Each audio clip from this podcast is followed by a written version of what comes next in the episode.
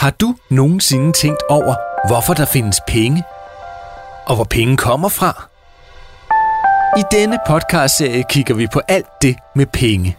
Og i det her afsnit får du historien om, hvordan bankerne, der passer på dine penge, blev opfundet. Velkommen til Den utrolige historie om penge. Produceret af Go Little for Danske Banks familieunivers Pengeskyen.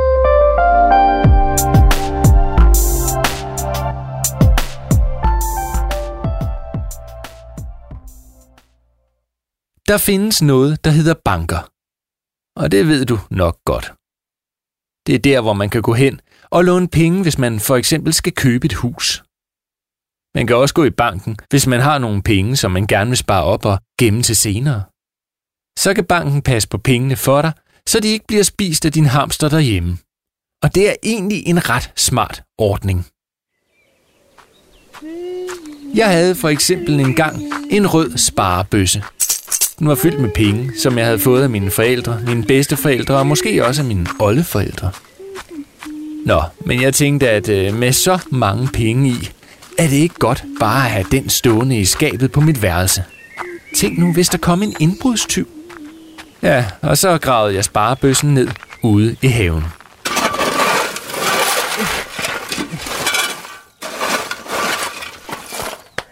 Sådan. Nu tænker du måske, at jeg var en ret smart syvårig dreng, og at jeg måske lige frem var en smule genial. For hvordan skulle en indbrudstyv kunne finde mine penge, hvis de lå begravet i haven? Men nej, det var ikke særlig smart. For selvom haven ikke var ret stor, var den alligevel stor nok til, at der var ret mange steder, man kunne begrave en sparebøsse. Så øh, da jeg skulle finde sparebøssen igen, havde jeg helt og aldeles glemt, hvor jeg havde begravet pengene. Nej, der var de heller ikke. Og efter mange forgæves forsøg på at finde min begravede skat, blev jeg helt i tvivl om, om jeg overhovedet havde begravet noget som helst. Jeg ved, hvor de så er henne. Men væk var de altså, pengene.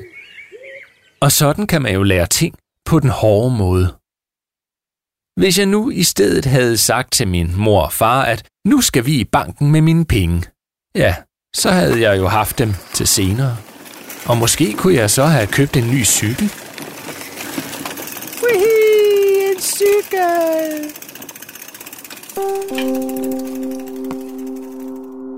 Den slags banker, du kan se på gadehjørnerne rundt omkring i Danmark, er dem, hvor helt almindelige mennesker kan låne penge og sætte penge ind på en bankkonto.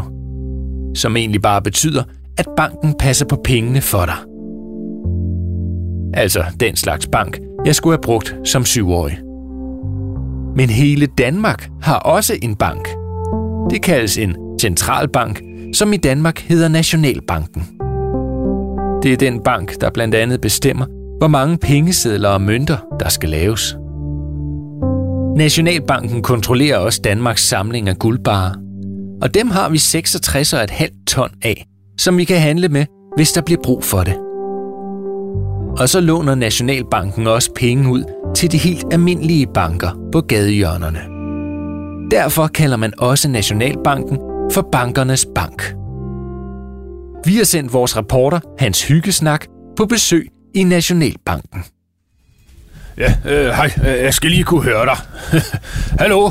Øh, hallo? Ja, ja øh, godt så. Øh, Jeg står her i Nationalbanken i København, hvor vi skal snakke lidt med dig, Jørgen Søltoft. Ja, velkommen til. Jo, ja, tak, tak. Øh, hvordan føles det at gå og holde øje med alt Danmarks guld hver dag? Der må være meget guld, der sådan skal pusses og poleres, var. Nå, ja. jamen, faktisk har vi slet ikke alt Danmarks guld her. øh, hvad, hvad, hvad?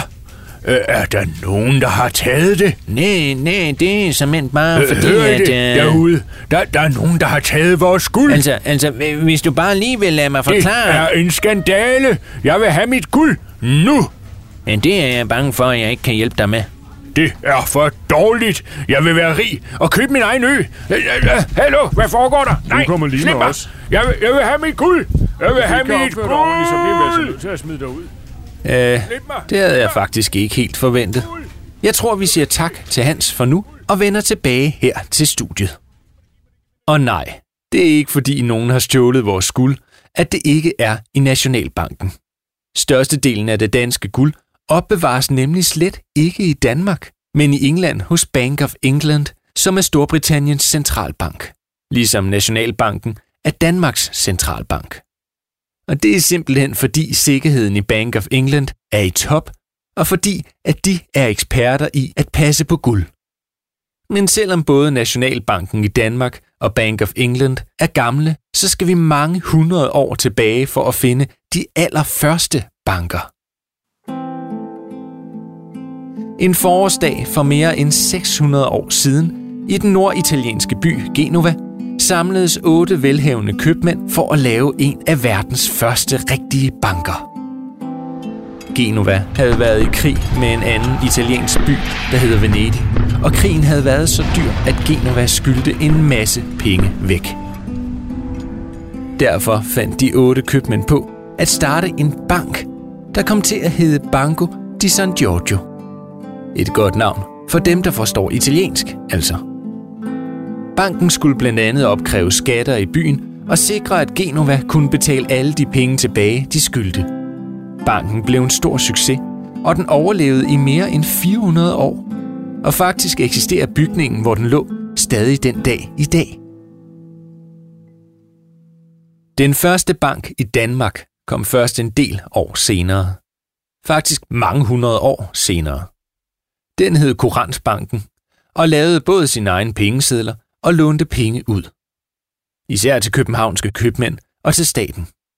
Der kom dog hurtigt flere banker til, og det blev mere og mere almindeligt at gå ned i banken med en del af sin løn, i stedet for at gemme pengene under hovedpuden derhjemme. Så, her ligger de godt. Dem er der altid nogen, der finder. En af de mest berømte danske bankfolk hed Karl Frederik Titken, bedre kendt som CF Titken. Han var med til at starte en bank, der hed Privatbanken, som han var chef for i mange år. Gennem Privatbanken startede han en masse andre firmaer, som var med til at gøre Danmark til et moderne og velhavende land. Det var blandt andet firmaer som DFDS, dem som du sejler med, hvis du tager færgen fra København til Oslo. De danske sukkerfabrikker, dem som laver den sukker, som din tandlæge siger, at du skal holde dig fra. Og Tuborg, som laver en øl, som mange voksne rigtig godt kan lide. På den måde startede CF Titken i Danmark det, som kaldes en investeringsbank. En bank, der blandt andet låner penge ud til opbygning af nye virksomheder. Der findes i dag mange forskellige slags banker. For eksempel banker, der er særligt gode til store virksomheder, banker, der har specialiseret sig i at låne penge ud til landmænd, og banker, der slet ikke har bygninger på gadehjørnerne, men kun findes på internettet. Hva? Ja, det må jeg nok sige. Hvor blev banken af? Den lå her lige før. Nu er den på internettet. Når man er voksen, skal man faktisk have en konto i en bank. Det står simpelthen i loven. Det hedder en nem konto, og er den konto, hvor penge fra staten, hvis man for eksempel bliver syg, bliver sat ind. Og måske har du hørt din mor eller far spørge hinanden, om lønnen er gået ind. Den bliver nemlig også sat ind på en bankkonto. I gamle dage, når man fik løn for sit arbejde, fik man pengene i hånden, i en konvolut, eller i en stor sæk, hvis man tjente virkelig mange penge. Så er der sgu skejser, du gamle. God weekend og hils foran. Jo tak, det skal jeg nok. Så kunne man fordele pengene i små bunker, så der var en bunke med penge, der skulle betales i skat. Nogle skulle bruges på mad, andre på husleje måske. Nogle skulle bruges på et nyt hjul til hestevognen. Og må ikke også, der var et par mønter til noget garn, så man kunne strikke sig nogle sprit nye grydelapper. Ej, det bliver altså nogle fine grønne grydelapper, de her.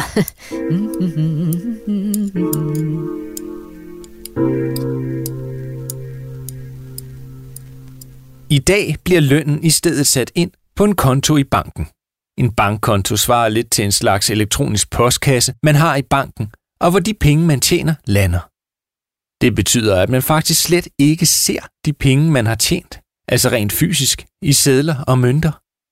Men hvis man alligevel gerne vil se pengene, kan man gå ned i banken og få dem udbetalt i mønter og sedler. Men det er nu ret smart at have pengene stående i banken, for hvis man har et plastikkort til sin konto, kan man betale uden at skulle rende rundt med en masse penge i lommerne. Så bliver det 786 og en halv. 786 og en halv. Øh, lige et øjeblik. Jeg skal lige... 5, 10, 15, 17, 17 en halv. øh. Ja, 786 en halv. Ja, ja, ja, ja, ja. 37 en halv, 38 en halv, 39, 40, 41, 42. Hov, hov, en 20'er. Fedt. 62, 63, 64, Ja. 65, 66, 67. Hov, øh, nej, det var en knap. 66, 67, 68, 69, 70 og 72, 73, 74, 75, 76, 87, 88, 89, 90, nej, øh, hvor kom jeg nu fra? Øh, nå, jeg begynder forfra. Oh. Øh, øh, det tager bare lige et øjeblik. Jeg begynder lige forfra. 1, 2, 3, 4, det var slutningen på fjerde afsnit i podcastserien Den utrolige historie om penge.